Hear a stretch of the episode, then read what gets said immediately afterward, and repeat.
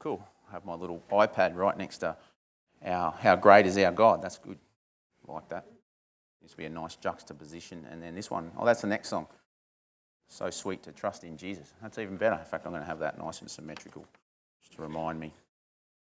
So, Revelation. Wow, what a book. I don't think it even needs an intro, does it? And normally a preacher has to get up here and give you a kind of catchy kind of intro to make sure you're engaged. A lot of public speaking tells you that you're engaged or disengaged within the first 30 seconds. But if you know anything about Revelation, you should actually put your seatbelt on right now. Five point safety harness. I don't know if you're aware of this, but your seatbelts in your car aren't the uh, safest type of seatbelt. You can submarine out underneath. So in the Black Hawk, we have a five point safety harness. They really look after us, which is good. So five point safety harnesses on people. Revelation. Now, let me ask you this question. I put it on Facebook. It was uh, kind of limited responses, but maybe we'll get some more today. If you were to summarize Revelation in one sentence and say it's to a friend that you'll never see again, and they're on their way out and they say, What's that book of Revelation all about anyway? Tell me in one sentence. What would you say? I mean, most of you guys are, probably know Revelation, you've been brought up in the church and that kind of thing. What would you say in one sentence? I'll just give you a few responses that we did get from uh, Facebook. So I don't know how well you can read them. But Camille, I don't know if you realise this, Camille. Is she here? Oh, maybe not. Oh, she said, I'll be back. and I like, just read that as she'll be back. So I was waiting and waiting for her to come back. I thought she'd gone away to think about it. so, yeah. Must be genetic, Gabby. So, and her cat said, Grace. Raji, uh, we were talking on the little trail up to Mount Perseverance there about Jesus wins get on his team. Uh, what do you guys think? Maybe two or three responses. How would you respond? How would you, what would you say about Revelation? One sentence or less. Keep your eyes on Jesus and be ready. Yeah, I like that one. Who else? Ben? Oh, the carrot and the stick. Yeah, so like we had the Gospel of John, which was honey. It was like telling us what Jesus had done on the cross, the magnificent story, as John recalled it, of Jesus, of his life, his perfect life of service, his death, his resurrection, his call to all men and women to repent of their sin and to put their hope and trust in him and then enjoy eternal life. It was awesome seeing Jesus. We saw him at what should have been his worst in the Gospel of John. I encourage you to go back and have a look at those sermons. We, should, we saw him at what should have been his worst, under incredible pressure, persecution his whole life, and yet he just glowed the whole time. There's no other religious figure like that. No other religious figure like that. Now it's the same John who, at the end of his life, writes the book of Revelation. And I think in many ways we are right to say it is a kind of, it's a bit glib really, carrot and stick. But what it is, is encouragement in John and warning in Revelation. Because God loves us so much that if He sees us teetering on the edge of a cliff because of our own choices, He may well slap us hard to get us away from the edge of the cliff. In fact, we do that all the time. If I saw Becky running towards a truck, I'd crash tackle her. And in that crash tackle, she would be going, Daddy, you're abusive. And she might start a blog about it if she had enough time. But then when she saw the big truck, she would know that I loved her. We would do the same thing for our children. And so Revelation is really, yes, get ready. Um, there's bad stuff that awaits certain choices, certain trajectories of thinking, certain habits in our lives. So, where are we going today? I want to look at the seven blessings of Revelation. Did you know that there were seven blessings? There are seven key times where the word blessed are you or the term blessed are you is used. Seven key blessings. And what we're actually doing is we're introing the book of Revelation and we're doing it by wrapping around and building out on these seven blessings. So we're going to go through those. That is going to cause a key question to emerge. And I hope you will see it. It's a life or death, heaven or hell, magnificence or misery question that is going to emerge from these seven blessings. I hope you see it. I'm going to make sure you see it, don't worry. As I saw it. And I hope you feel it. I hope it travels from the head to your heart and out into your hands hands of service, hands of good deeds hands of perseverance, legs of perseverance. Then I'm going to give what I believe is the Holy Spirit's answer to that profound question. There's going to be a closing exhortation via text message. And then there's going to be a closing exhortative song, a song of exhortation for us. You ready? You'll see it at the end. It's going to be good. And you can sing it. Oh, we could possibly sing it. So that's where we're going. Seven blessings of Revelation, a emergent question, the Holy Spirit's answer, that, answer to that question, a text message exhortation, and then a closing exhortative song. Except we're not really closing because we're just starting the book of Revelation.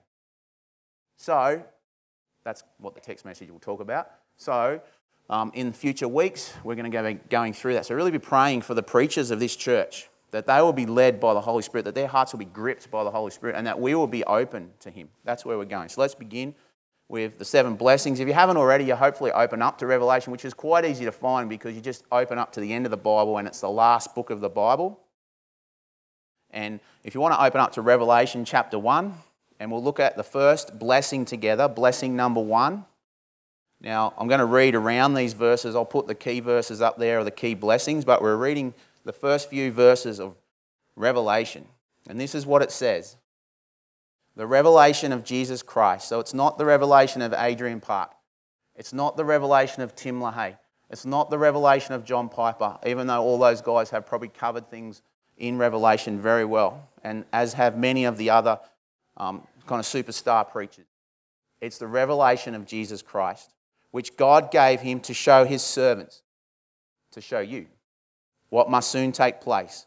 He made it known by sending his angel to his servant John that's John, the son of thunder, the disciple that Jesus loved that was with him at the cross, the only one that was with him at the cross. You can go back to our series in John and see that.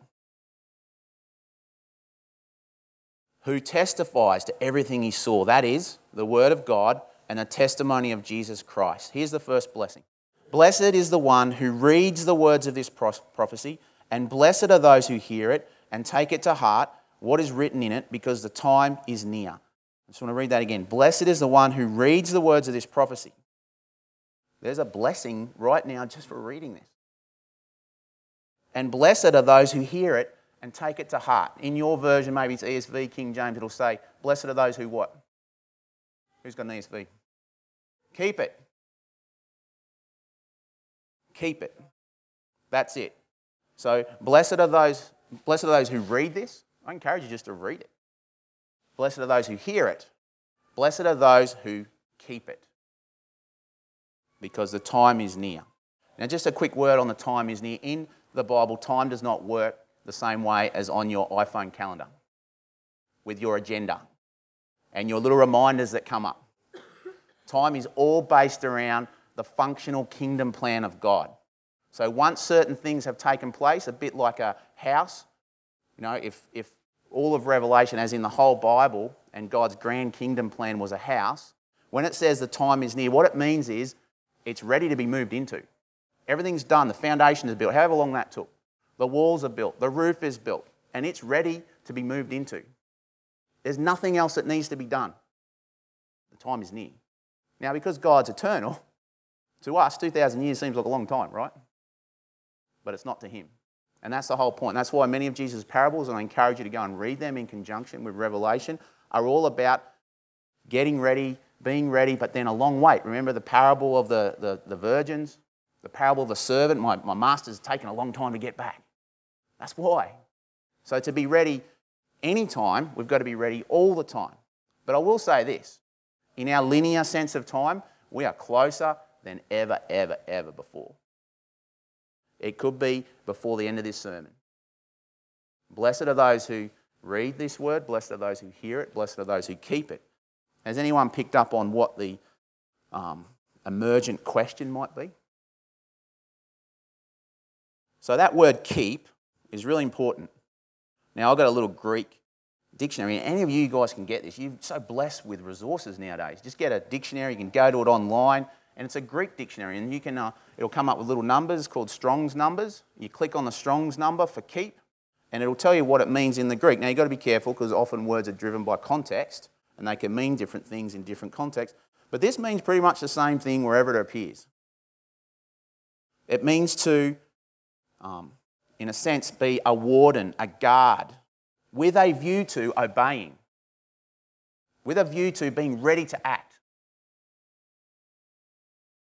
It's the idea of keeping our eyes fixed upon, it's the idea of obedience. So to obey the word is to keep it, is to do it. Now, think about this. How, how do you do the words of a prophecy? This is the core question, really. How do you keep revelation? Because most times what we see is just debate over revelation, kind of interesting, whimsical things about what that might mean and what this might mean. But the core question really is how do you do this? How do you do revelation?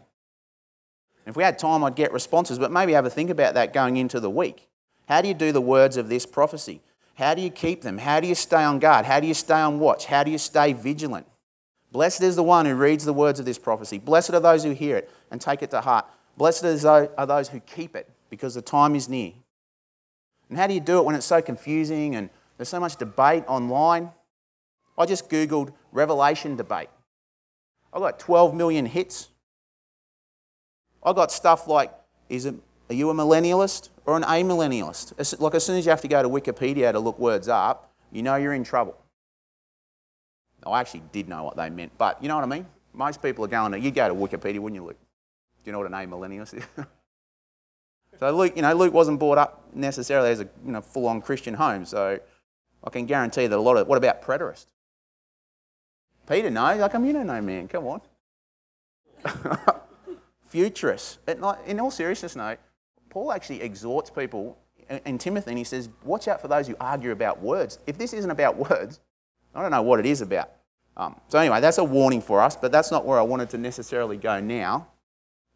But there is these debates millennial, a millennium, before the rapture, after the rapture, no rapture, futurist, preterist. And what that tends to do is it tends to put up a bit of a smokescreen or maybe just a white noise distraction from the real point of revelation.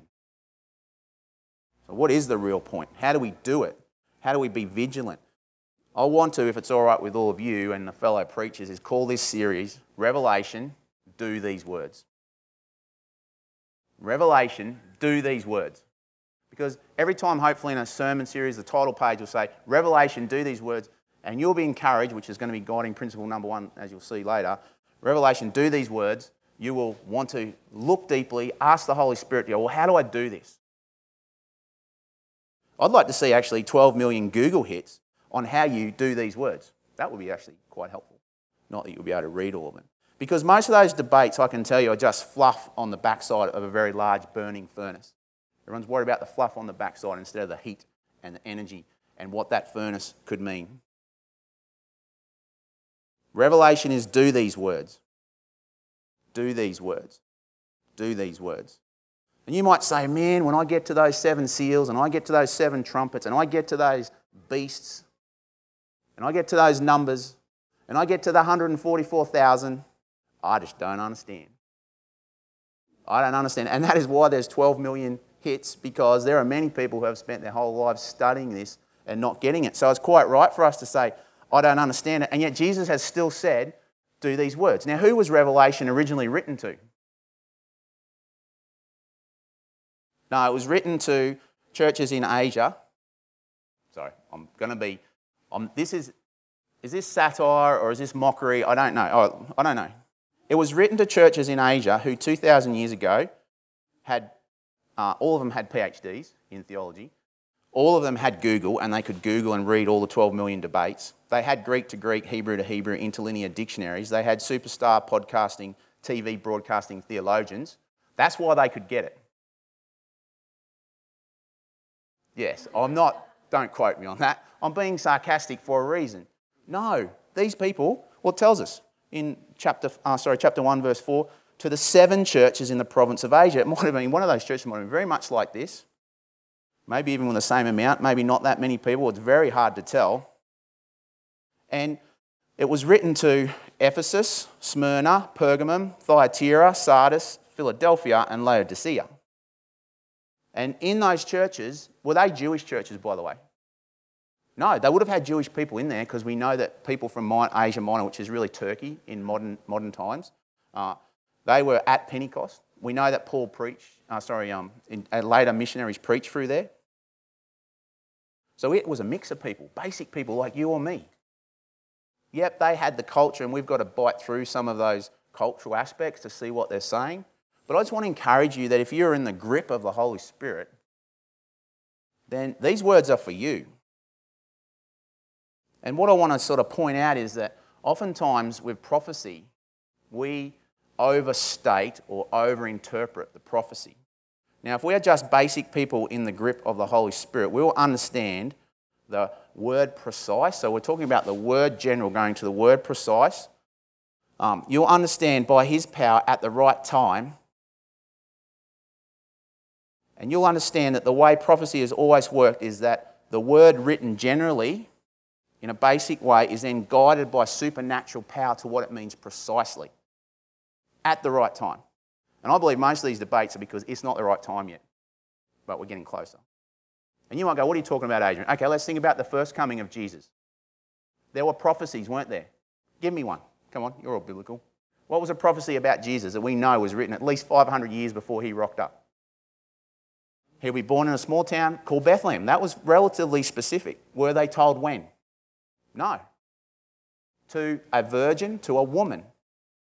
So, how did the wise men get there? Because the Bible didn't say uh, Google Map link, this way to go. They had supernatural assistance, didn't they? Now, all the Pharisees and the scholars of the time, they were debating over where the Messiah would come, and they had a general idea, but they didn't know the right time. They didn't know which woman. The shepherds in the field, how did they get to Jesus? Supernatural assistance by an angelic rock band who said, Go to that town now. Now's the time the shepherds knew because of supernatural assistance. What about Anna, Elizabeth, Zechariah? How did they know? By supernatural assistance. So the Word of God gives us the general contours, it gives us what we need generally before it happens, and then we are to wait for the specific, precise understanding. So we should preach with, uh, with abandon and with passion the word general, and then we should wait. We should wait because what we want to do is let scholars debate and let spirit led people wait. Scholars debate, spirit led people wait. I actually don't mind the debates, but if that is the main game, that's not right. Spirit led people wait. They wait for understanding. And so I want, are you, are you ready with your five point harness on? Are you ready to wait? Like, are you ready for us, even as a church, to maybe make a few mistakes with this and give us grace? And are you ready to, like, get into the word yourself and study it yourself so that you might do these words? Good.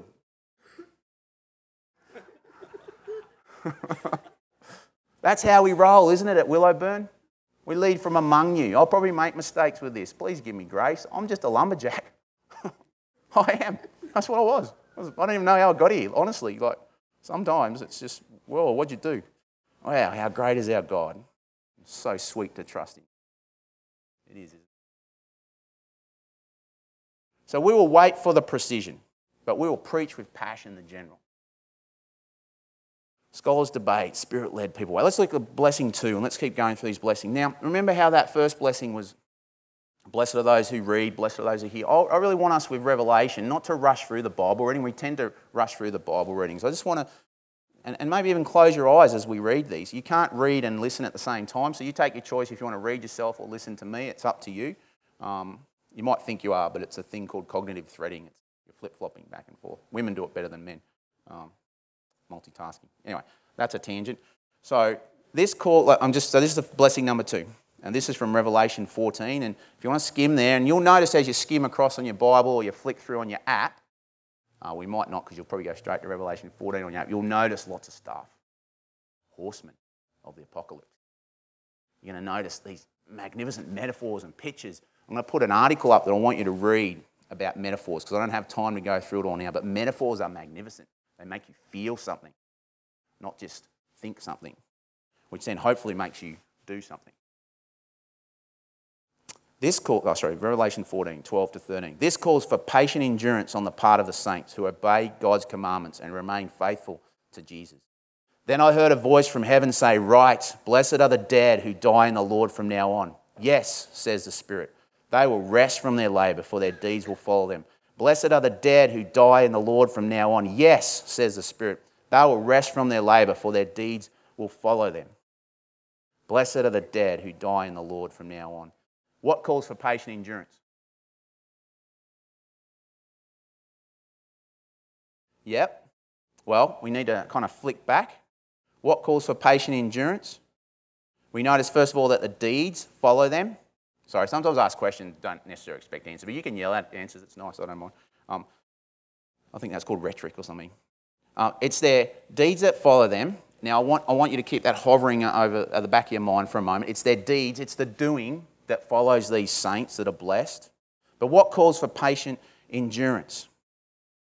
Well, if we look back and just don't go back to specific places, but if you've got a, a, normal Bible, you'll see, if you flick back, you'll see in Revelation 6, after the general intro and the, and the churches, the, the description, the exhortations to the churches, the seven churches, it starts to get into the literal revelations, the opening up. That's what it means apocalypse, revelation, the opening up of a mystery. And you see seven initially extreme hardships, seven seals, seven extreme hardships. That's what they are. The first seal is a white horse it's war and conquest. Then it's a fiery red horse. There's no peace. Men slay each other. There's a black horse. I call this economic absurdities, where don't touch the oil and the wine, and the bread, basic staple diet, has gone through the roof in terms of cost. Those things that were relatively cheap and should have been a priority are displaced. It's a non sustainable economic system probably as a result of war, severe war. The pale horse, number five, death, famine, plague, that always follows war. Number five, incredible persecution to Christians. This calls for endurance, my brothers and sisters. I'm not joking now. This calls for endurance. You want to know how to do these words? Endure. What does that look like? You will still be proclaiming the name of the Lord Jesus Christ after this whatever it costs. You ready for that? Number six, the cosmos itself begins to quake, shake, severe earthquakes. Revelation 6 15 says, The kings of the earth, the princes, the generals, the rich, the mighty, every slave, every free man hid in caves and amongst the rocks of the mountains.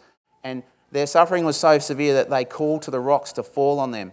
And they say, Hide us from the face of him who sits on the throne and from the wrath of the Lamb, for the great day of their wrath has come, and who can stand? That is so frightening. That is appallingly scary. And yet, the average Joe would look at that and go, The wrath of a Lamb? What's that mean? What they don't realize is that is their grace. He is a lamb. He is the lamb that was sacrificed for the sins of the world. He takes away the sins of the world. That's how John um, records the other John, John the Baptist, when he first saw Jesus. But now he is the resurrected, exalted King of kings, King of the cosmos. Now, after the seventh seal, and you're going to get a lot more of this in the future, a lot more detail, there is a half an hour of silence in heaven. Now, this is extraordinary. Because what's been happening in heaven up to this point? Generally, magnificent praise. There's like the heavenly rock band, there's the opera, there's the orchestra, and they're all merged together into a beautiful symphony that no ear has yet heard. And it's just going off in there. There's people like praising God in such an awesome way. There's majestic beasts, uh, angels, uh, things that we don't even understand in our three dimensional minds. And then there's silence. Silence in heaven. Because the seventh seal is broken what happens next? You're going to have to hang around. You're going to have to hang around. Bad stuff happens though. That's why it calls for patient endurance. So, one of the ways we want to do these words is patiently endure. And there's going to be three guiding principles that I myself are going to come back and I'm going to exhort the other preachers in this uh, um, church to come back to as well. First of all, guiding principle number one is well, we want to do the words of this, uh, of this prophecy. We want to do the words of this prophecy. So, what does that mean? Because I really think each of the sermons should be leading to that. If I could exhort Raji and um, Daniel and other people that are going to preach, um, Andrew, Rick, uh, others that we will probably ask, how do we do this, guys? How do we do this? That's one. Two, we want to rely on supernatural help to do the words of this prophecy.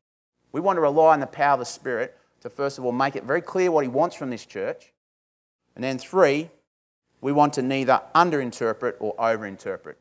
So if you think we're overinterpreting, we've now said that the, seventh, uh, the fourth horseman is a key figure running for the presidential race. No, like, you know, that kind of stuff. Then you come and rebuke us or whatever. Because we lead from within and we are broken sinners just like you. If, however, we just underinterpret and go, know, it's all just a metaphor, you don't need to worry too much, he's not coming. They're extremes. But you come and rebuke us. But don't rebuke us about silly details that neither you nor I will ever solve in this time, in this lifetime. We want to do the words of this prophecy. We want to rely on the Holy Spirit, and we neither want to overinterpret or underinterpret. Is that fair enough? What? Cool. As if you're going to say no. But you can say no later when it's not as embarrassing for me. Um, anyway, remember blessing number one. Blessed are those who read and hear. So let me read and, and then you hear. This is the third blessing, Revelation 16, 14 to 16. They are the spirits of demons performing, performing miraculous signs, incredible deceptions. You've got to be ready. They go out to the kings of the whole world to gather them for the battle of the great day of God Almighty. And then these words from Jesus Behold, I come like a thief. Blessed is he who stays awake and keeps his clothes with him, so that he may not go naked and be shamefully exposed. Then they gathered the kings together to the place that is in Hebrew is called Armageddon. When I was in Fort Rucker, I had two Israeli students. And what I did was, while they're up the front of the simulator, I was sitting back there, and you can kind of bring in this mode where the weather turns really ugly. You put it to twilight, you put in storms everywhere, and it literally looks like the end of the world. And I kind of made that joke with them. I said, Isn't that in your neck of the woods? I'm like, oh, yes, the plains of Megiddo. And they'd fly over them quite regularly. Big open plain, ready for the end of the world. But again, how do we do this word? I went, far out, that's going to be awful to think of all that modern weaponry coming together.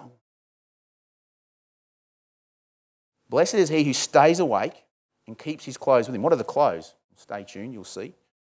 One of the means of not overinterpreting or underinterpreting is whenever the revelation tells us what something means, and we should listen to that. Does anyone know, just offhand, what the clothes are? What revelation tells us the clothes mean? No, not quite. The guys have been studying it. The good deeds. The, the good deed. You're going to see that here in a minute. They are the good deeds of the saints, literally. So, how do you do that? Well, one way you do it is you stay awake, stay ready. Blessing number four. This is Revelation 19, 6 to 9. Then I heard what sounded like a great multitude, like the roar of rushing water and the loud peals of thunder. Uh, like, imagine the power in those voices. Uh, Hallelujah, for our Lord God Almighty reigns. Let us rejoice and be glad and give him glory, for the wedding of the Lamb has come, and his bride has made herself ready. Fine linen, bright and clean, was given her to wear. Fine linen stands for the righteous acts of the saints. Do not ever think that you can outrun your actions with your words. You never will. It's a losing race. Your actions will always catch up and outrun your words. Always. You say you're a Christian, show it. Show it. In His power, in His strength, show it. And then is the blessing. The angel said to me, Write, blessed are those who are invited to the wedding supper of the Lamb. And he added, These are the true words of God. You are invited. You are blessed. How do you do that? Well, the world is a training ground, the world is a proving ground. Think about the things that in your life right now, if I didn't know you and I just had a video camera on you, which would be a bit creepy, but go with me on it. If I had a video camera and I could see your lives, right? You never said anything. It was a silent film, it was a black and white silent film. How would I know that you love the Lord Jesus? Yesterday we saw the mighty men. Does anyone remember how those three showed their love for their king? on their silent film, their black and white silent film, you would have seen King David thirsty, drinking from an old skin bag, probably manky water in battle. And he says, Oh, how I long for a drink of water from the well at Bethlehem. The three mighty men, his warriors, hear that. Without being told, they go on a special forces mission. They break through enemy lines, they retrieve water from the well, they return to their king, and they give it to David. on the silent black and white film of your good deeds, you wouldn't have to say anything to say to see that those men love their king. And David, he's, he's so profoundly moved that he, he pours it out as a drink offering to God. He goes, How can I drink this when you, when you sacrificed your, nearly sacrifice your lives for me? So, what I'm going to do is I'm going to elevate this from just a, a token for me as a token to God. That's what happened in that moment.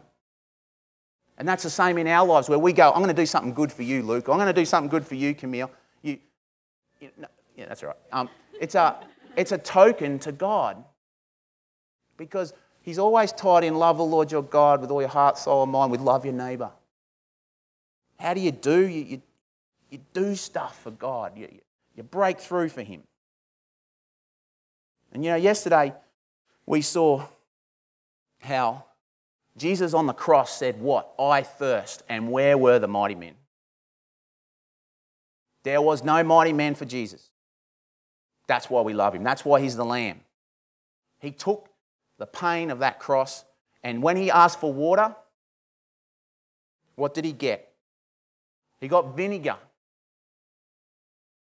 Awful. That's our King. That's our Lord. That's why I love him. That's why I get up and say these strong words. That's why he says strong words to us through Revelation. Blessing number five, Revelation 20, verse 6. Blessed and holy are those who have part in the first resurrection. The second death has no power over them. They will be priests of God and of Christ and will reign with him for a thousand years. You can bet your bottom dollar that reigning with God for a thousand years is way better than anything you can imagine here on earth. If you're about to become president of the United States, you would think you're pretty cool stuff. It's nothing compared to this. If you've got a great big boat and a great big house and you've got a nice block on the Gold Coast, full frontage on the water, this is, that's nothing compared to this. Pokemon Go. You capture all those beasts and kill them and do whatever else you're supposed to do. Nothing compared to this. Nothing. Blessed and holy are those who have part in the first resurrection. How do you do? How do you do that? How do you get through the famines and the plagues and the things that are coming? You've got to be ready. Like right now in Australia, we're so blessed, aren't we? Even the worst of us is better off than many people in the world. But it's so fragile. How quickly do you think the supermarket shelves can get emptied once there's no more resupply? Two days. Two days, that's it. Once the water is contaminated, and you know, I don't want to be the prophet of doom, but I want to say to you, where is your heart? Like, is your heart ready for that? Is your heart ready just to have Jesus? Blessing number six. 22, 6 to 7. The angel said to me, These words are trustworthy and true. The Lord, the God of the spirits of the prophets, sent his angels to show his servants the things that must soon take place. Behold, I am coming soon, in verse 7. Blessed is he who keeps, there it is again, it's bracketed, brackets the book. Blessed is he who keeps the words of prophecy in this book. How do we do them? Keep those words. Blessing number 7. 22, 12 to 16. In fact, I'll just read uh, verse 14. I mean, you can read around it yourself. But blessed are those who wash their robes that they may have the right to the tree of life and may go through the gates into the city. And again in verse 12, just before it, behold, I'm coming soon. My reward is with me. I'm the Alpha and the Omega, the first and the last, the beginning and the end. Blessed are those who wash their robes. That's, that's blessing number seven. How do you do those things? That's the key question, isn't it? How do you do these blessings? How do you do these warnings, these exhortations, these magnificent images? He's coming soon. Everything's ready. In Bible, in the Bible, exhortation is honey and vinegar. It's a hug and a slap. It's an encouragement and a rebuke. Remember, there's these two mountains, Gerizim and Ebal, curses and blessings. So the, the blessing is promised and the warning is given. Do this so that you might earn this, even though the earning comes all through Jesus. And don't do this or this will happen.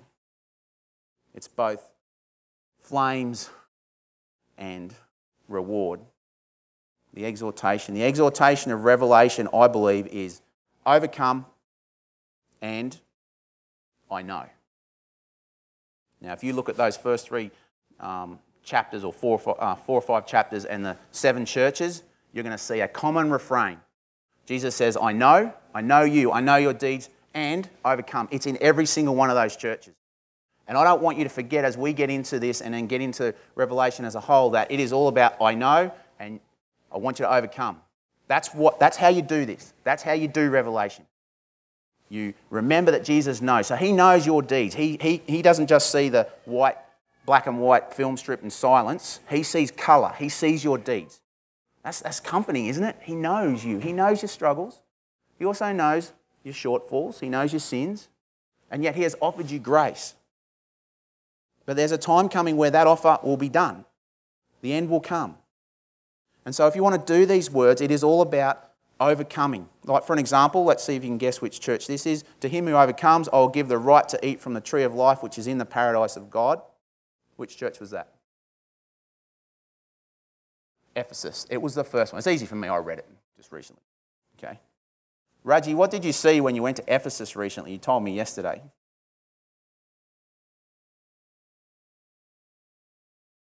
Can just imagine Raji standing in the ruins. That is what happened to Ephesus as a whole, and it's really become a picture and a reminder to us. Um, it's just a ruin now, as the Muslim guide said. It used to be Christian, now it's Muslim. There is no Christians there anymore. I know your deeds. Overcome. Overcome. The Spirit and the bride say, Come. Let him who hears say, Come. Whoever is thirsty, let him come, and whoever wishes, let him take the free gift of the water of life. Isn't that a beautiful picture? The Spirit and the bride. Who's the bride? The church. They're saying, Come, come and drink of this water. Guess what? Jesus promised that when you come to him and when you trust in him, when you believe in him, he will give you that water right now. It's not in fullness, but he'll give it to you right now. The power of the Holy Spirit so that you might overcome. You've got everything you need because you've got God. You've got God. And that's leading us up closer to the exhortative song. So the question was, how do we do these words? The answer from the Holy Spirit is that you overcome. So whenever you see a warning or you see one of these pictures, it's like giving you general information so that in the future you'll recognize what it is and you'll continue. Go, yep, that's it. That's what, they, that's what Adrian spoke about. That's what Jesus spoke about, and I'm ready for that. I'm ready now to turn to the Lord and just abide in Him and just hold on to Him because probably soon He will be all I have. And even if it's not soon, it will come without this, all this other stuff because your bodies are doomed to die. So the Spirit and the bride say, Come, and let him who hears say, Come, and whoever is thirsty, let him come. Let him take from the free gift of water. How do we do? We overcome. Here's the text message as I get to the end. I sent this to my fellow soldiers, athletes, and workers, and I, I sent it to them because I've, well, let me just read it. But I will say this I want to read it as an exhortation to the church as well, to the church at Willowburn. And I, te- I wrote this out, I prayed about it, I left it overnight, and then I changed it a bit and I sent it the next day just prior to the day that we had together yesterday. And I'll just ask any of the blokes, was anyone disappointed that they went? That's because it was from God. You know, I don't, I don't have time to do this kind of preparation. God made the time for me, and it was a special thing, right? And those that prioritise, it was awesome. But this is what I sent, and I, I, didn't. I just wanted them to. I wanted them to be there so that they would be ready. Let, let me read it to you. And now I'm going to read it to you as brothers and sisters, brothers and sisters, because you are all fellow soldiers, athletes, workers. Brothers and sisters, these last few mornings as I prep for Saturday, I've felt the Lord push deeply into my heart with the upcoming SOM Day. SOM is School of Ministers. I have so much to share that I think is precious and from God. At least I hope so. Two messages are coming through wake up and who will break through for the King. I believe the Lord Jesus has much more to say, and he will do so this Saturday and into the upcoming Revelation series. To those who are coming faithfully, please orientate on Him these next few days and open up to His leading, His softening, His invigorating. For those who've already said that they can't come or haven't responded at all, time for some rawness. Time for some rawness, my brothers and sisters. To me, prepping up for the end is something that takes utmost priority and has far reaching consequences. You face a malicious threat from without in Satan and a pacifying, dulling effect from within your sinful nature. I'm not going to bang on too much, but can you really afford to miss the training and encouragement sessions of this church? Because I believe that there are men and there are women who are gifted in various ways to equip you, to help you, as it says in Ephesians.